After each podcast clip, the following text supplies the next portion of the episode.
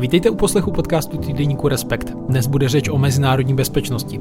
Vladimir Putin committed a breach of civilization. There is no alternative but to defeat Russian Goliath who came to destroy our life. Hostem je kolega Tomáš Lindner, který se v neděli vrátil z Mnichovské bezpečnostní konference.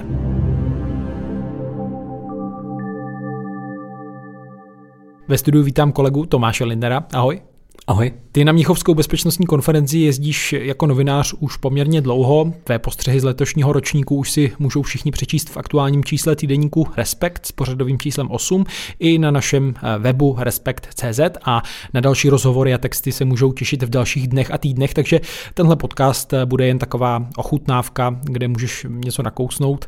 Bezpečnostní konference se v Mnichově koná už od 60. let a někdy se jí také přezdívá Davos bezpečnosti s odkazem tedy na konferenci konferenci Světového ekonomického fóra a může sloužit jako takový ukazatel bezpečnostní situace v různých světových regionech i určitých trendů a dalšího možného vývoje. Jaká byla ta letošní konference z pohledu novináře a těch podmínek, které eh, tam panovaly? To nebylo letos poprvé, spíš pravidlem, že během víkendu konání konference se Mnichov eh, část centra Mnichova opravdu promění v takové speciální uzavřené ultrabezpečné místo.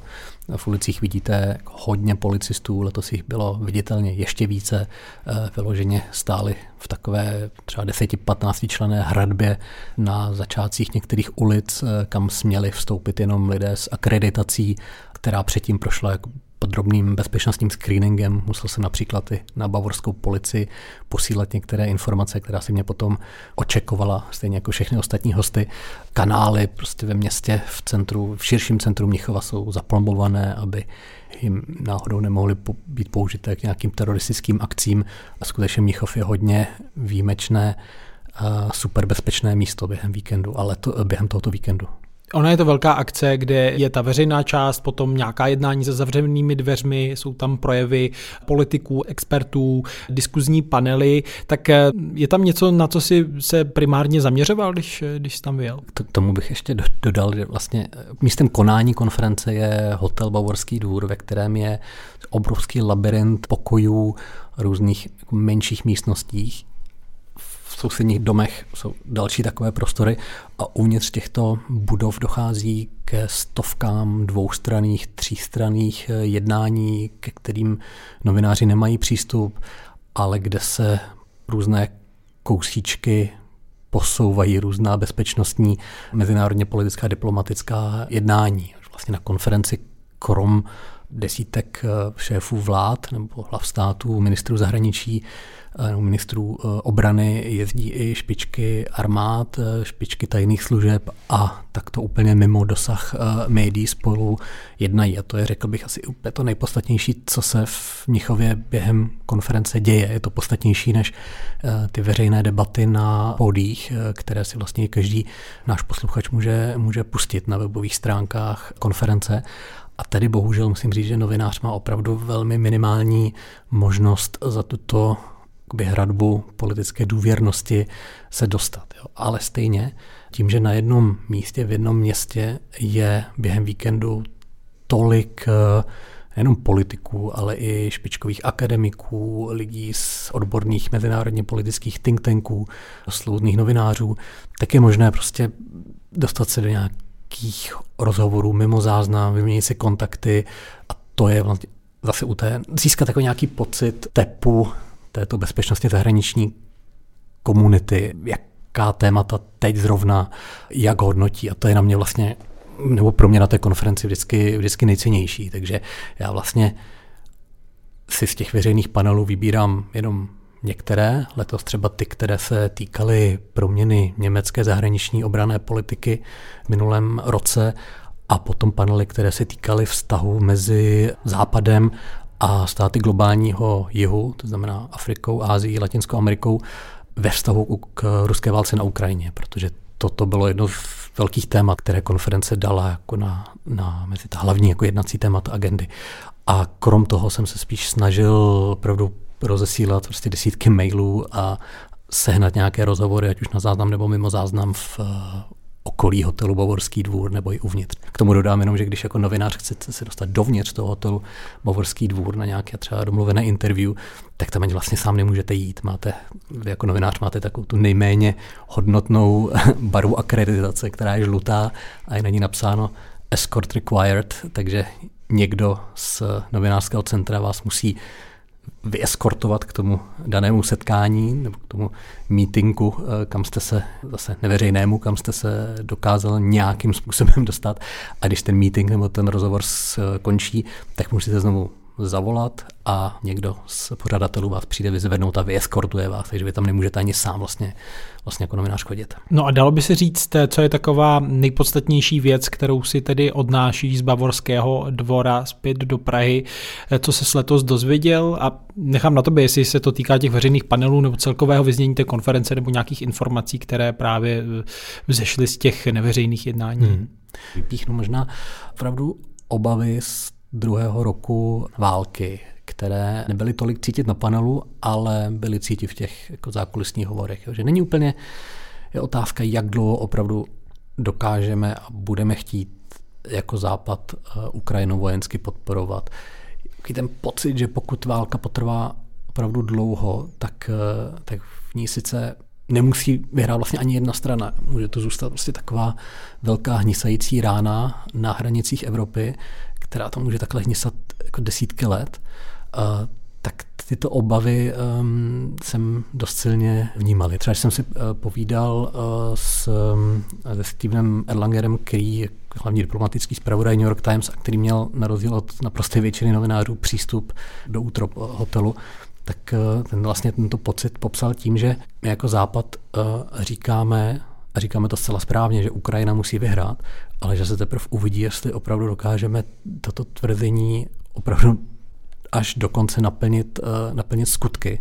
A že cítil tuto jako nervozitu třeba i, z, um, i ze strany některých jako ukrajinských delegátů, kteří cítili, že je možná na čase, aby hodně rychle začali na vojenské frontě vyhrávat a znovu jako vytlačovat Rusko, protože když se to nepodaří rychle, tak, tak mohou mít v této situaci problém. Tak to bylo jedno z témat, které, nebo takový bod atmosféry, který, který mi přišel vlastně důležité slyšet. Ono ostatně ten konflikt eh, na Ukrajině se v Mnichově řeší poměrně dlouho s ohledem na to, že na Ukrajině se válčí už od roku 2014, takže ta jejich perspektiva těch expertů je samozřejmě jiná. Zároveň je samozřejmě zajímavé pozorovat, třeba do Mnichova jezdím, teď si sám nejsem jistý, jestli od roku 2015 nebo 2016, během té doby jsem viděl, jak se vrstvila jedna nová krize na starou, a ty staré krize, ačkoliv třeba nebyly vyřešené, doutnaly dál, tak se z, z těch hlavních pódí, z té hlavní agendy dostávaly do vedlejších pódí a, do takových časů, kdy už, eh, kdy už ty, ten hotel byl relativně prázdný. Takže si třeba pamatuju, že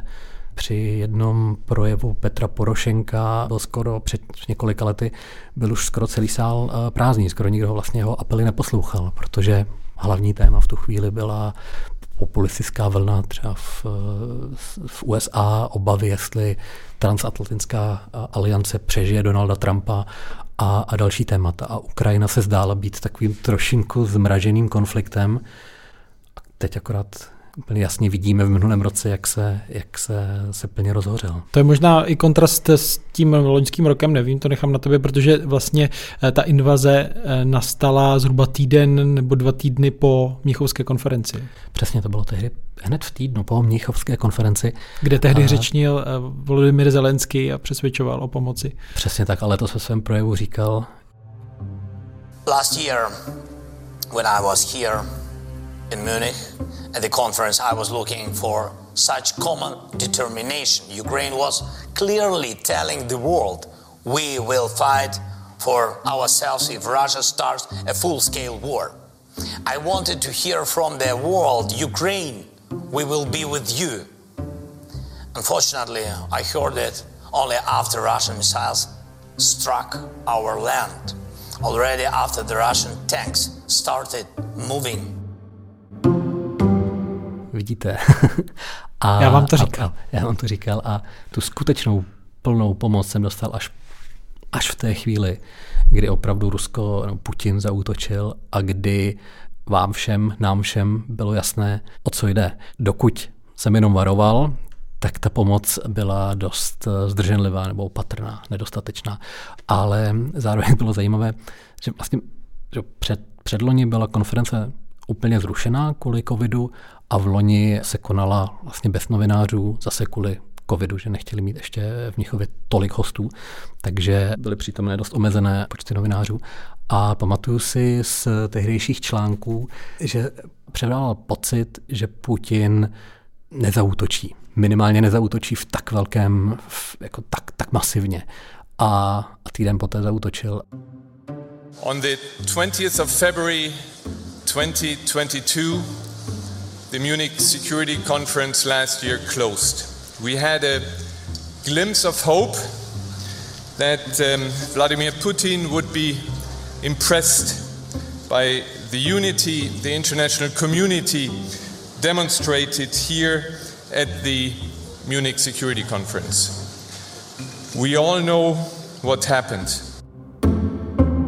Takže bylo vidět, že vlastně i v této komunitě, která by vlastně měla být hodně dobře informovaná, tak tak, eh, tak ty informace nebyly tak úplně správné. Byť ta americká spravodajská komunita upozorňovala, že... Přesně, ano, ano. A ono na této konferenci je taky možná zajímavé, kdo s kým se víc eh, najednou baví, eh, má nějaká setkání, nebo které státy, zástupci kterých států na té konferenci úplně chybí, protože nedostali pozvání, tak to bylo i letos asi zajímavý posun.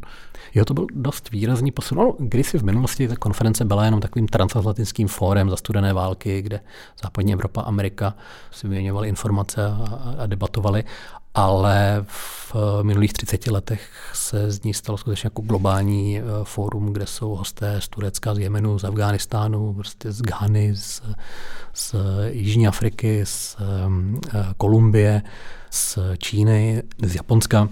Ale letos byl tento trend k větší globálnosti v jednom směru posílen, že um, ředitel konference Kristof Heusing říkal, že přicestoval rekordní počet zástupců z toho takzvaného globálního jihu, to znamená Azie, Latinská Amerika a většina Asie, ale zároveň po opravdu desítkách let nedostali pozvánku ruští delegáti a delegáti z Iránu, kdy uh, pořadatelé v čele s říkali, že byla překročena nějaká červená linie, za kterou prostě nemá smysl momentálně vést na takovéto úrovni dialog a, a zvát představitele zemí, které se chovají jako tak šíleně na takovou konferenci. V minulosti vlastně Sergej Lavrov, minister zahraničí, se opravdu dělal z, z některých svých, svých eh, vystoupení takovou dost eh, podle mě úspěšnou propagandistickou eh, show. Lavrov je velmi opravdu velmi zdatný rétor a dokázal vlastně velmi dobře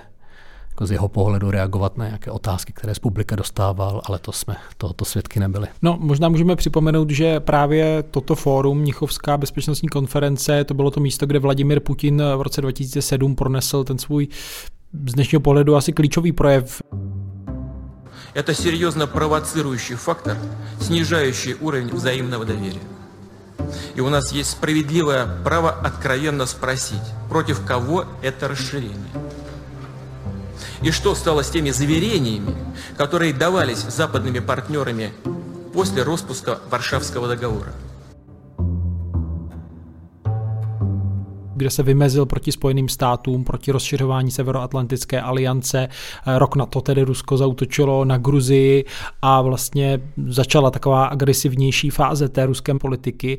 Letos tedy v Mnichově Vladimir Putin pochopitelně nebyl, ani Sergej Lavrov a další zástupci Ruska. Online se tedy připojil ukrajinský prezident Volodymyr Zelenský. Zaznamenal si nějakou pro tebe zajímavou reflexi toho, jak tedy zástupci různých vlivných států vnímají tu pokračující Putinovu invazi na Ukrajinu. To je skvělé, Štěpáne, že si připomněl ten eh, Putinův projev v Nichově v roce 2007, protože opravdu, kdybychom ho my, my Evropané, no my na západě pozorněji a poslouchali a brali ho vážně, tak jsme asi mnohem více připraveni na to, co se v loni stalo a možná bychom byli tak dobře připraveni, že by, eh, že by se Rusko ani k eh, takovému útoku neudváželo, protože by mělo pocit, že nemá šanci a Západ je připraven. Ke tvé otázce. Přišlo mi zajímavé, jak velkou pozornost opravdu fórum věnovalo perspektivě globálního jihu, protože ruská válka na Ukrajině se netýká vlastně jenom samotné Ukrajiny, nebojuje se jenom o Ukrajinu, ale když čtete třeba některé projevy Sergeje Lavrova, hraje se i o mezinárodní pravidla. A když se momentálně podíváte na uh, globální scénu, tak uh, hodně velmi lidnatých států uh, ve svých regionálních mocností úplně nezdílí naše západní postoje, naše jednoznačné západní odsudky ruské agrese. A to je poměrně nebezpečné. Řekl bych, že bychom tomu měli věnovat eh, pozornost.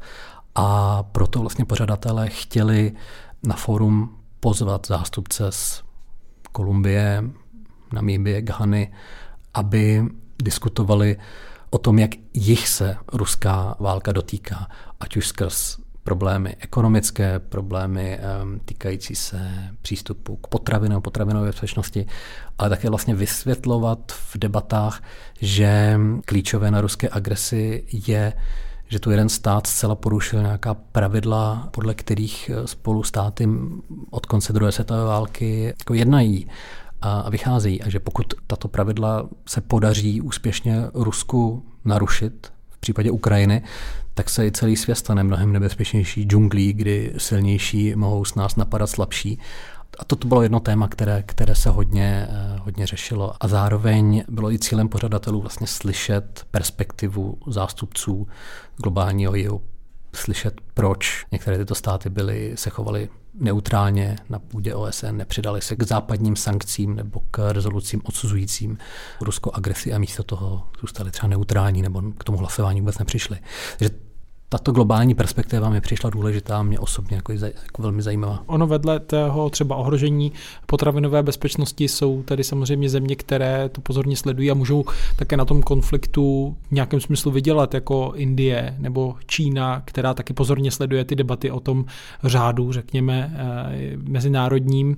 Tak eh, myslím, že tam byl přítomný eh, čínský minister zahraničí Wang Yi, ty se taky dlouhodobě vedle třeba Německa věnuješ i čínské politice zahraniční, tak eh, zaznamenal jste tam nějaký posun v tomto ohledu, protože americký minister zahraničí varoval, že Čína zvažuje podporu Ruska ve formě třeba dodávek zbraní a nějakého materiálu, hmm. když o tom nevíme úplně víc. No samozřejmě nejde úplně soudit jen podle oficiálních projevů čínských lídrů, které jsou opravdu velmi, velmi diplomaticky konstruované.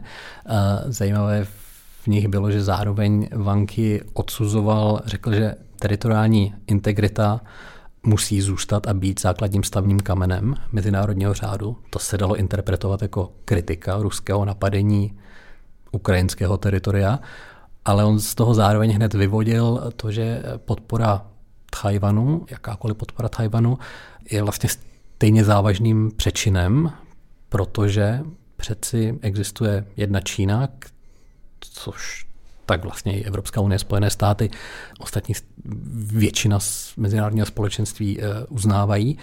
A vyvodil z toho tedy toto a řekl, že eh, ostatní státy, tím měl samozřejmě Západ, by neměli používat dvojí standardy. To znamená na jednu stranu hájit práva Tajvanu, tu autonomii Tajvanu a zároveň kritizovat ruskou agresi na Ukrajině.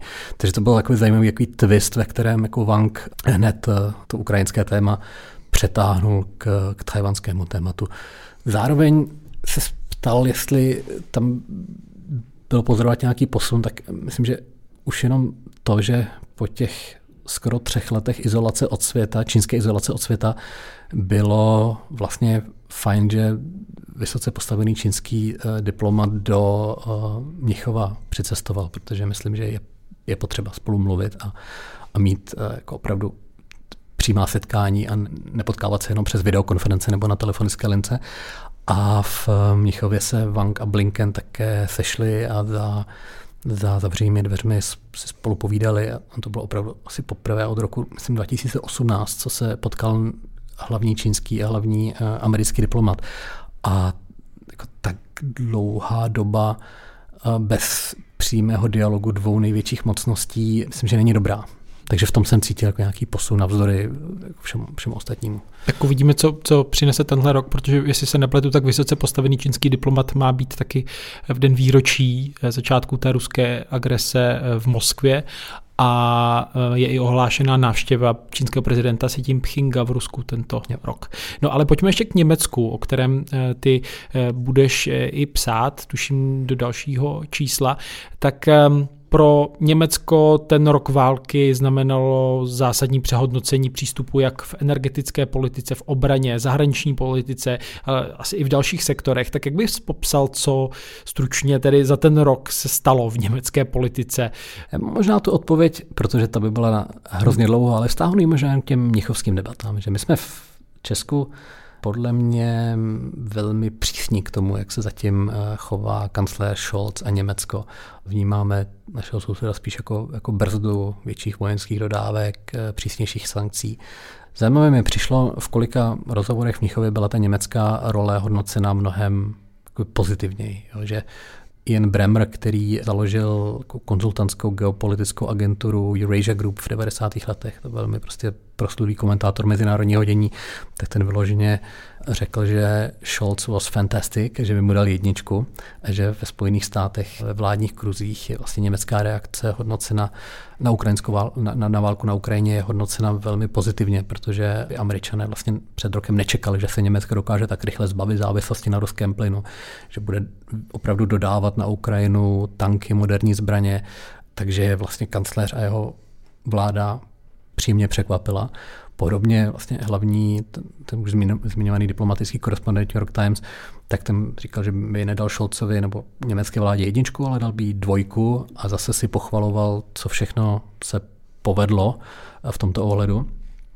Zároveň, když eh, člověk eh, mluvil v jiných, a podobně, podobně optimistický byl také jeden vlastně americký diplomat, eh, diplomat působící v Berlíně, také si vlastně spolupráci pochvaloval a německý posun. Zároveň, když člověk mluvil s lidmi, kteří pracují třeba v bezpečnostně politických think tankcích, německých, tak ty byly mnohem kritičtější. Ty, ty, ty vnímali třeba problém v tom, že opravdu skoro rok byla německou ministriní obrany politička, kterou obrana vlastně tolik jako nepálila a která zjevně tu funkci nestačila a trvalo strašně dlouho, než ji kancléř eh, Scholz vyměnil za toho současného nového ministra, který se zdá být mnohem prostě schopnější, akčnější, jako nějak, eh, nějakou mentalitou blíž, blíž k vojákům a teď myslím v dobrém slova smyslu. a tak, takže ten obraz byl takový prostě dvojaký. Ale důležité mi tady přišlo, že někteří lidé kteří, s dobrým hledem byli k Německu opravdu jakoby vstřícnější, než jak je, řekl bych, většinově, většinový pocit v Česku. No já možná připomenu, že na začátku Německo nabídlo Ukrajině na pomoc, myslím, pět tisíc vojenských přilep a pak se tedy postupně dostalo až k těžké technice tankům Leopard. Možná to zapadá do toho, co ty eh, píšeš i eh, ve svém článku, že je třeba to hodnotit podle těch činů, ne úplně těch eh, proměnlivých eh, prohlášení a nějaké ty té retoriky, která taky odpovídá, řekněme, nějaké vnitrostátní politice hmm. a eh, té koaliční vládě, která musí nějak řešit přece jenom sociální demokraté, zelení a liberálové zastupují trochu jiné přístupy. Jo, přesně tak. Plus bych byl možná trochu schovývavý v tom smyslu, že tato německá vláda vznikla v prosinci a v únoru přišla ruská agrese, um, jistá nepřipravenost je taky, řekl bych, trochu pochopitelná. Jedná se o koalici tří stran, které spolu ještě nikdy na spolkové úrovni ve vládě nebyly. Koaliční smlouva, která byla do puntíku v Německu, koaliční smlouva, skoro jako vlastně zákon, kterým se, který se potom pečlivě naplňuje, tak ta koaliční smlouva byla zaměřená čistě na domácí reformy, protože Německo vlastně v některých tématech uh, ujel vlak a tato vláda se pokusila o takový hodně jako modernizační projekt, říká digitalizace, ještě, ještě urychlení energetické zelené proměny a tak dále. Takže jako to, že tu té vládě trvalo ten rozjezd trochu, trochu déle, je, myslím z tohoto pohledu pochopitelné. Ale nakonec se odřízli od eh, zemního plynu z Ruska, eh, navýšili významně rozpočet na obranu i další věci. Já se těším, až si o tom přečtu v tvém článku. Ale ehm, ještě závěrem, nevím, kolik jsi měl na to času v Mnichově sledovat i tu českou stopu, ale přeci jen eh, kromě ministra zahraničí Jana Lipovského z Pirátů tam byl také nově zvolený prezident Petr Pavel, který měl sérii bilaterálních setkání. Viděl se v také s francouzským prezidentem, například Emmanuelem Macronem a zúčastnil se panelu o Ukrajině s vysoce postavenými evropskými politiky. Tak byl zájem o, české, o českého prezidenta nebo o české aktéry obecně, o ten český hmm. pohled? Cítil jsem ho. Program Petra Pavla byl našlapaný opravdu řadou špičkových schůzek, krom třeba Emanuela Macrona, tam mimochodem byla i schůzka s, s britským historikem Timothy Gartonem Ashem, takže tam eh, byla jedna taková jakými, intelektuálně jako historická schůzka. A bylo cítit, že je tedy braný vážně a Česko může mít a má, pokud je vedeno dobrými politiky, může se hrát hodně pozitivní roli v, v, jako v té západní alianci.